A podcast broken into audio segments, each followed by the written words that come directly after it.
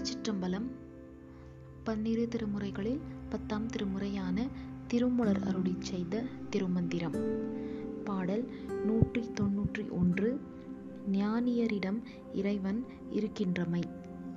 பாடல் சென்று உணர்வான் திசைப்பத்தும் திவாகரன் அன்று உணர்வால் அழைக்கின்றது அருகிலர் நின்று உணரார் இந்நிலத்தில் மனிதர்கள் பொன்று புணர்கின்ற பொருள் சிவசூரியன் கீழ் மேல் எட்டு திசை ஆகிய பத்து திசைகளிலும் சென்று அறிவான். அவன் உணர்வு மயமாக விளங்குவான். விளங்கி உடலில் பரவி அறிகின்றான்.